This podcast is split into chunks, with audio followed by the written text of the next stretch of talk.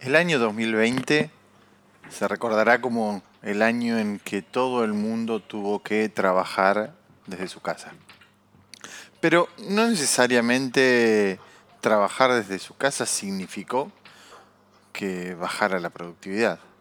En un estudio reciente entre la Universidad de San Andrés y Microsoft Argentina, la gente, el 58% cree que va a mejorar la calidad de vida laboral a futuro como conclusión de este nuevo normal.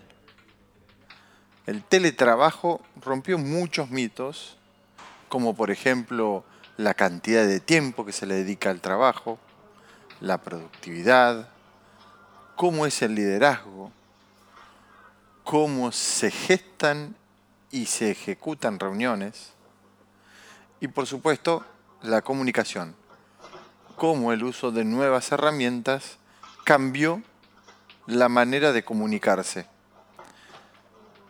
Esto también trae aparejado la productividad. ¿Y cuántas veces les ha pasado que dicen, bueno, quise hacer mil cosas y no pude terminar nada?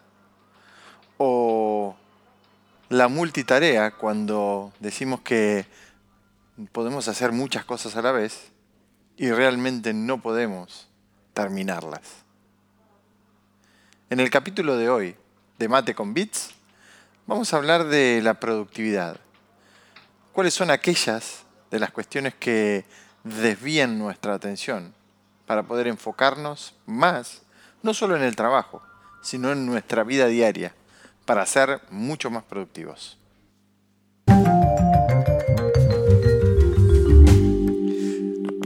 Hola, mi nombre es Gustavo González, eh, tecnólogo, ingeniero de sistemas y conductor de este podcast llamado Mate con Bits, presentado por Servicopsa. Y en el capítulo de hoy vamos a, trabajar sobre un tema que a todos nos importa, eh, que es cómo mejoramos la productividad y cómo bajamos esas cuestiones que desvían nuestra atención. Bienvenidos a este nuevo capítulo de Mate con Bits.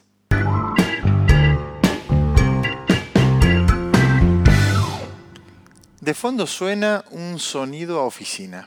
Eh, unos europeos crearon un sitio llamado iMissTheOffice.eu en donde uno entra a ese sitio le pone cuántos colegas quiere que estén en la oficina y simulan todos los ruidos, ¿eh? una fotocopiadora, eh, una botellas de agua, un botellón de agua, eh, ruido a teclado, estornudos, todas las cuestiones que con esta pandemia y con este nuevo normal perdimos a aquellos que no estamos yendo a una oficina a trabajar eh, y que nos toca trabajar desde nuestra casa.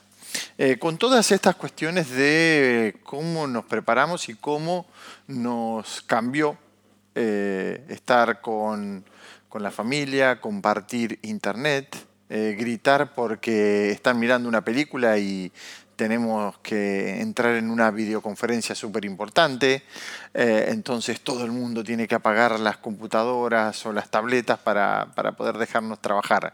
Bueno, ese fue el nuevo normal eh, que nos acostumbramos y que eh, está cambiando a medida que vamos creciendo en tiempo y que este año que parecía que la pandemia iba a ser corta, allá por marzo pensamos que era pasajero, eh, hoy en, octubre lo estamos viendo como algo que llegó para quedarse por un tiempo largo y que nos va a cambiar esta normalidad.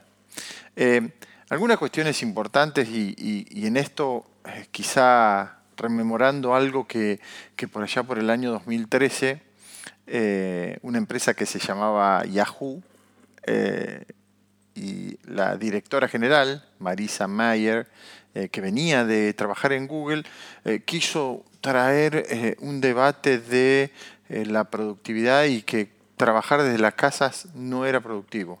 Y cerró, se quitó a toda la gente de, que estaba trabajando desde las casas en Yahoo y las llevó de vuelta a las oficinas.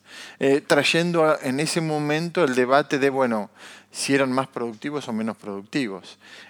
Este año fue una prueba de, a la fuerza de llevar la productividad. Y bueno, obviamente quizá pasaron siete años desde ese momento eh, la, manera y las herramientas eh, cambiaron. Si bien hay muchos trabajos que, y, posiciones que demandan esa interacción con el cliente de manera personalizada, eh, para muchas otras se vio y se confirmó que no era necesario tanta oficina o tanto viaje. Eso sí, hubo que acomodarse en las casas. Y las casas no estaban acomodadas. Y uno, uno de los grandes eh, problemas que surgieron eh, fue la conectividad. Y en esto, eh, en algunos países, se vio fuerte el tema del miedo a trabajar desde la casa por los problemas de conectividad y los problemas de Internet. Ese fue uno de los puntos eh, más complejos, desde el punto de vista del de, eh, miedo al trabajo desde la casa. Eh, pero con el tiempo, muchas empresas invirtieron en sus empleados. podíamos ver fotos en las redes sociales agradeciendo a algunas empresas donde les mandaban una silla ergonómica para poder sentarse y estar más cómodos en sus casas, eh, esas sillas que en las oficinas se invertían, esos escritorios y esas sillas que se invertían en las oficinas, ahora se trasladaban a los hogares. Eh, y de a poco cada uno fue armando el espacio virtual, ese espacio dedicado a donde uno va a trabajar. Eh, que en algunos momentos cuando había clases se tenían que mover, pero cada uno fue armando eh, su espacio dedicado eh, en su hogar. Y esto es importante, ¿no? Y, en esto todos fuimos armando también eh, reglas virtuales, ¿no? Esa regla de, convivencia básica en donde, bueno, mm, vamos a eh, si tengo una reunión, si tengo que hablar y tengo que prestar atención y silencio, eh, me encerraba en un cuarto o en, un, en el garage o en, en, alguna, en alguna habitación del departamento para, eh, para poder estar y concentrarme y que no haya ruidos molestos. Y en otros casos no, no molestaban y no importaban, pero era parte del el sonido ambiente, ¿no? ese sonido ambiente que no teníamos en la oficina y que teníamos. Em, la, gran, la gran, una de las grandes cambios que, surgieron fue el tema de la vestimenta, la, vestimenta laboral. Eh, se estima que eh, entre un 15 y 20% del salario eh, de un trabajador iba en la inversión de ropa para poder ir a la oficina. Eh, eso, cambió. Y eso es uno de los grandes cambios, ¿no? como también fue el traslado, el tomarse un colectivo, un subte o auto para ir al trabajo, tanto la, erogación de la inversión o del costo de eso y también el tiempo, el poder tomar, gastar, invertir media hora de ida y media hora de vuelta o a veces más en eh, ir hacia el trabajo. ¿no? Entonces, eso más la ropa, uno hoy trabaja en zapatillas y jeans, no necesita ponerse un zapato o renovar la vestimenta, las camisas o eh, ropa para ir al trabajo, sino que uno puede trabajar más cómodo eh, y también todos los aspectos relacionados a la alimentación. Uno está en su casa, con lo cual uno puede cocinarse, uno puede estar alimentándose sin, con, comida que uno puede manejarse y puede crearla y puede digamos, eh, administrarla de otra manera que estando en la oficina es un poco más complejo por los tiempos. ¿no? Eh, pero eh, en, eso es importante entender que hay riesgos. alguno de los riesgos era el sobretrabajo. y es el, este hecho de que uno eh, tiende a eh, trabajar más de lo normal em, y de hecho hay, algunas eh, discusiones respecto a la ley del teletrabajo que se afirmó, se, confirmó en Argentina, donde hay aspectos de, en ese sentido de, de horarios, pero uno tiende a trabajar más tiempo, eh, tal como anticipaba em, en términos de, una encuesta, esta encuesta que, hicieron la Universidad de San Andrés y Microsoft Argentina, eh, hay un, gran porcentaje en que un 40% dice que la productividad es eh, más alta trabajando desde la casa y un 32% eh, dentro de esta encuesta eh, habla de que hay una cantidad de tiempo trabajado mucho mayor al, eh, al que uno realiza normalmente en la oficina. Un 43% dice que es mayor. O sea que estamos hablando de casi un 75% de los encuestados dijeron que trabajaban más desde la casa, más horas desde la casa que en la oficina. Eh, con lo cual ahí rompe el mito, pero también trae ese riesgo de no encontrar eh, los tiempos, no, separar eh, qué es el trabajo y qué es estar, tomarse un tiempo para descansar. y en esto es muy importante manejar ese, administrar ese tiempo. el, otro aspecto es la sobrecomunicación. y en esto de la sobrecomunicación, Em, hay, una parte muy, muy importante que es sobre una de las, de las herramientas de trabajo y que también es una de las grandes herramientas de distracción que son los teléfonos inteligentes o smartphones. Y estando así con, desde su casa, donde uno tiene que comunicarse, tiene que hablar, hablar más para poder estar al día, con los compañeros de la oficina, con los amigos, eh, con la familia, eh, y, eso hace que esa comunicación a veces sea un gran eh, desvío, un gran atajo para poder desviar nuestra atención de las cosas importantes. Así que en esto vamos a, trabajar sobre, en esto vamos a, a hablar sobre algunos de los puntos en donde cómo, nos está quitando la atención y cómo podemos trabajar nosotros en pos de, poder tener esa mejor, ese mejor tiempo y esa mejor productividad.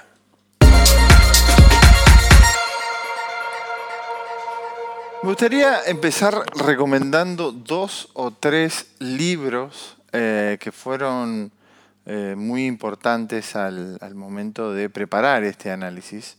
Uno es eh, La fábrica de tiempo de Martina Rúa, em, y que es muy interesante eh, cómo ellos expresan en el libro, y Pablo Fernández, periodistas de, La Nación, que ellos trabajaron inicialmente, yo los venía siguiendo en un podcast que tienen en eh, en, las redes y en, Spotify que se llama Cómo fabricar tiempo. Eh, muy interesante con muchos capítulos en donde ellos eh, van dando clases de o, en la práctica cómo poder fabricar tiempo, cómo poder organizarse mejor para manejar mejor los tiempos y la productividad. muy buen podcast lo recomiendo, y también eh, el libro La fábrica de tiempo. Eh, por otro lado, eh, me gustó muchísimo y lo recomiendo el libro de Bilinkis, en donde, bueno, Santiago Bilinkis en Guía para sobrevivir al presente habla de la productividad y la improductividad que nos genera ese tele, los, teléfonos. y en esto eh, es algo que hoy encontramos a diario, esa, desvío de atención, eh, eh, como por ejemplo cuando uno agarra un teléfono porque quiere llamar a alguien o mandarle un mensaje a alguien por algo y se desvía la atención haciendo 1500 cosas porque tenemos estas notificaciones emergentes y estos burbujitas con, notificaciones que nos dicen que nos mandaron un mensaje o que cumple alguien años y desvía la atención.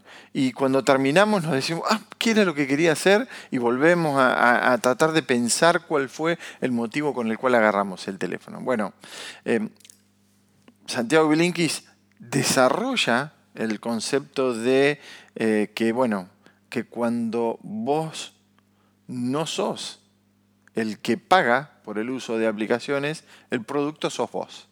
Eh, y en esto eh, también es súper interesante la, un, capítulo, una, una, película que hay en, en Netflix, en donde, bueno, uno de los, de los grandes, de los que comenzó esta movida, eh, que es Tristan Harris, em, habla sobre eh, cómo nos están influyendo eh, las redes sociales y cómo estas redes sociales y toda esta, esta genialidad de la, de la tecnología en pos de la superutilización, cada vez atraernos y empujarnos a utilizar más y más tiempo eh, todos estos productos tecnológicos eh, hacen eh, que estén hackeando nuestras mentes.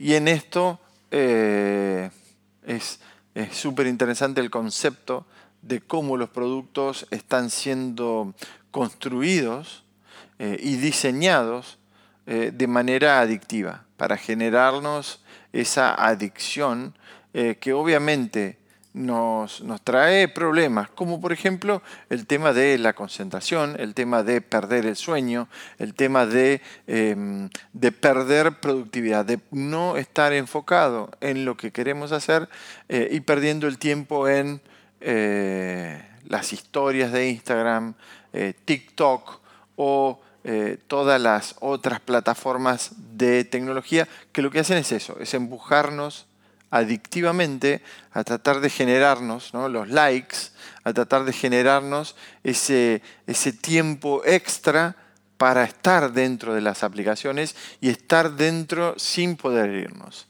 Em, pero, ¿cómo hacemos para salirnos de eso? Para escaparnos a, ese, a esa adicción que tenemos por las eh, plataformas, redes sociales o aplicaciones?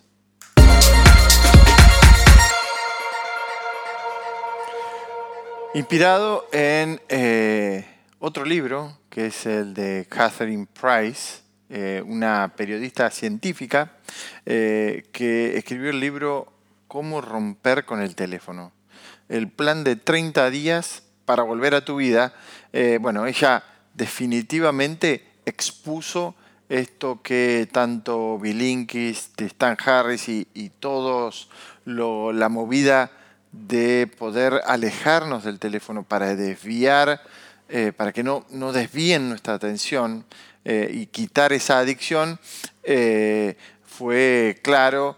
Y, la verdad es que para aquellos que, tuvieron, que no tienen la oportunidad de leer ese libro, se los recomiendo porque es una manera de, de poder entender cómo el concepto de las máquinas tragamonedas, esa, bajar esa palanca para, recibir esos tres, eh, tres, o cinco vueltas que dan para, obtener el mismo icono o el gráfico y que nos dé es, ese mismo concepto eh, de la liberación de dopamina eh, es lo que hace que, bueno, que nos, nos enganche y nos dé ganas de volver.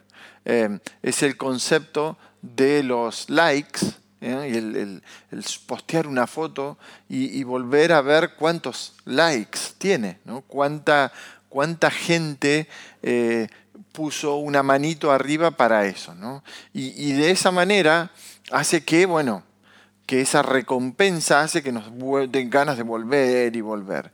Eh, y en esto el concepto es muy similar a el concepto de los perros de Pablo. Eh, ¿Y qué son los perros de, Pablo? Eh, Pablo Iván Pavlov, fue un, científico que ganó el premio Nobel en, 1904, en donde hizo un experimento con perros y que se dio cuenta que cuando le, al ponerle comida al perro, el perro se salivaba. Eh, entonces, cada vez que le pusiera comida, eh, Pablo hacía sonar una campanita. Eh, de modo que cuando el perro la escuchaba, asociaba esa campanita con la comida y entonces salivaba. esto es, el perro estaba dando una respuesta, la salivación, a un estímulo, la campana. La próxima vez que escuchara la campana, no importa si estuviese la comida o no, el perro se iba a salivar. Y este es el mismo concepto con las notificaciones.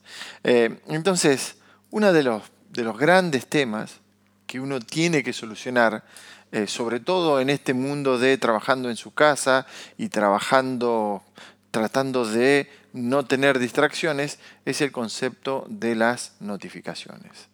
Eh, en todos los sistemas operativos de los teléfonos hay una herramienta para controlar las notificaciones eh, y en eso es súper importante tratar de quitar al máximo. Eh, em, hay, maneras de poner que se silencien, hay maneras que sean sin llamar la atención, que sean un aviso em, estruendoso, ¿no? Hay y en eso poder manejar. Ah, hay una, hay una funcionalidad que se agregó hace un año y algo, eh, que es donde nos permiten los teléfonos ver cuánto tiempo le pusimos, cuánto tiempo eh, estuvimos con las distintas aplicaciones. Y en esto uno puede identificar en estas aplicaciones en las que estuvo por demás y uno tiene a decir, bueno, eh, estas aplicaciones tengo que bajar. Se pueden poner patrones de tiempo para, eh, bajar esos tiempos.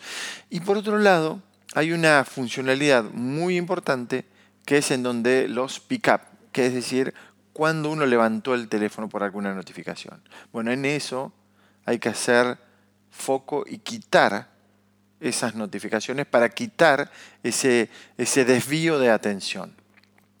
Eh, el otro, y, bueno, y no ser estos perros de Pablo, ¿no? Utilizando el teléfono. Eh, otro, otro punto muy importante es no usar el, teléfono como una alarma, no dejarlo en la mesa de luz. Eh, nos conviene poner otros teléfonos. ¿Por qué? Porque si uno lo tiene a un brazo para que cuando se desvela la noche tome el teléfono. Cuando se levanta la mañana, tome el teléfono. Es súper importante dejar el teléfono alejado. Lo pueden dejar en el baño, lo pueden dejar en el living, en la cocina. Eh, no utilizarlo como alarma. ¿eh? Eh, es, crítico que eso no esté cerca nuestro para no hacerlo tan fácil, ¿no? quitar ese hábito. uno de los de los puntos y que está muy relacionado con las notificaciones es la primer pantalla, ¿no? Y es el, la, casa o el home del teléfono. Bueno, de ese home dejar solo las aplicaciones más importantes. Quitar las redes sociales de esta pantalla para, para no ver ese botoncito rojo esa burbujita roja arriba que nos dice, tenés una notificación. Y es que un amigo publicó una noticia, ¿no? Y, bueno, que nos, están llamando, es ese, ese catch, ¿no? Ese que, nos están intentando atrapar para eso. Em, otro punto es, mm, no hay que decir, ay, necesito pasarme el tiempo con mi teléfono y, y porque ese tipo de declaración lo único que hace es generarnos más ansiedad. ¿no? Eh, sí eh, cambiar esto de voy a mandarle un mensaje por voy a llamar a un amigo, hablar más, en lugar de estar tanto con los mensajes, para poder eh, eh, cambiar esa, esa, dependencia a los mensajes o a los chats. otro punto muy importante es crear reglas, como por ejemplo eh, en las comidas no usamos el teléfono y lo dejamos en otro lugar. Eh, una, una, práctica muy buena es dejar el teléfono lejos del baño, no llevarlo cuando uno va al baño. Eh, y hay unos chistes muy buenos de que, bueno, internet y la electricidad cuando uno va al baño son eh, la, la, batería, el nivel de la batería es súper importante. Así que, bueno, bajemos eso y evitemos llevarlo para poder evitar esa, esa fatiga de aplicaciones y ese, ese, proceso de eh, adicción a las eh, pantallas. Y por último, hay que estar de acuerdo con la imperfección. Eh, el gran concepto que uno tiene que tener es que uno debe poder asegurarse de que cuando está utilizando el teléfono es una elección consciente no voy al teléfono porque sí, sino que voy con una acción definida. Eh, nunca vamos a tener una, relación perfecta con nuestros teléfonos, eh, pero bueno, el gran punto aquí es cómo evitamos ese desvío de información, cómo evitamos esa manipulación que estamos teniendo eh, hacia un mundo en donde tenemos que mejorar la productividad, mejorar nuestros tiempos, eh, sin estos desvíos y sin este, este ese, atrayéndonos constantemente a utilizar cosas que en el fondo no tenemos muchas ganas de hacer.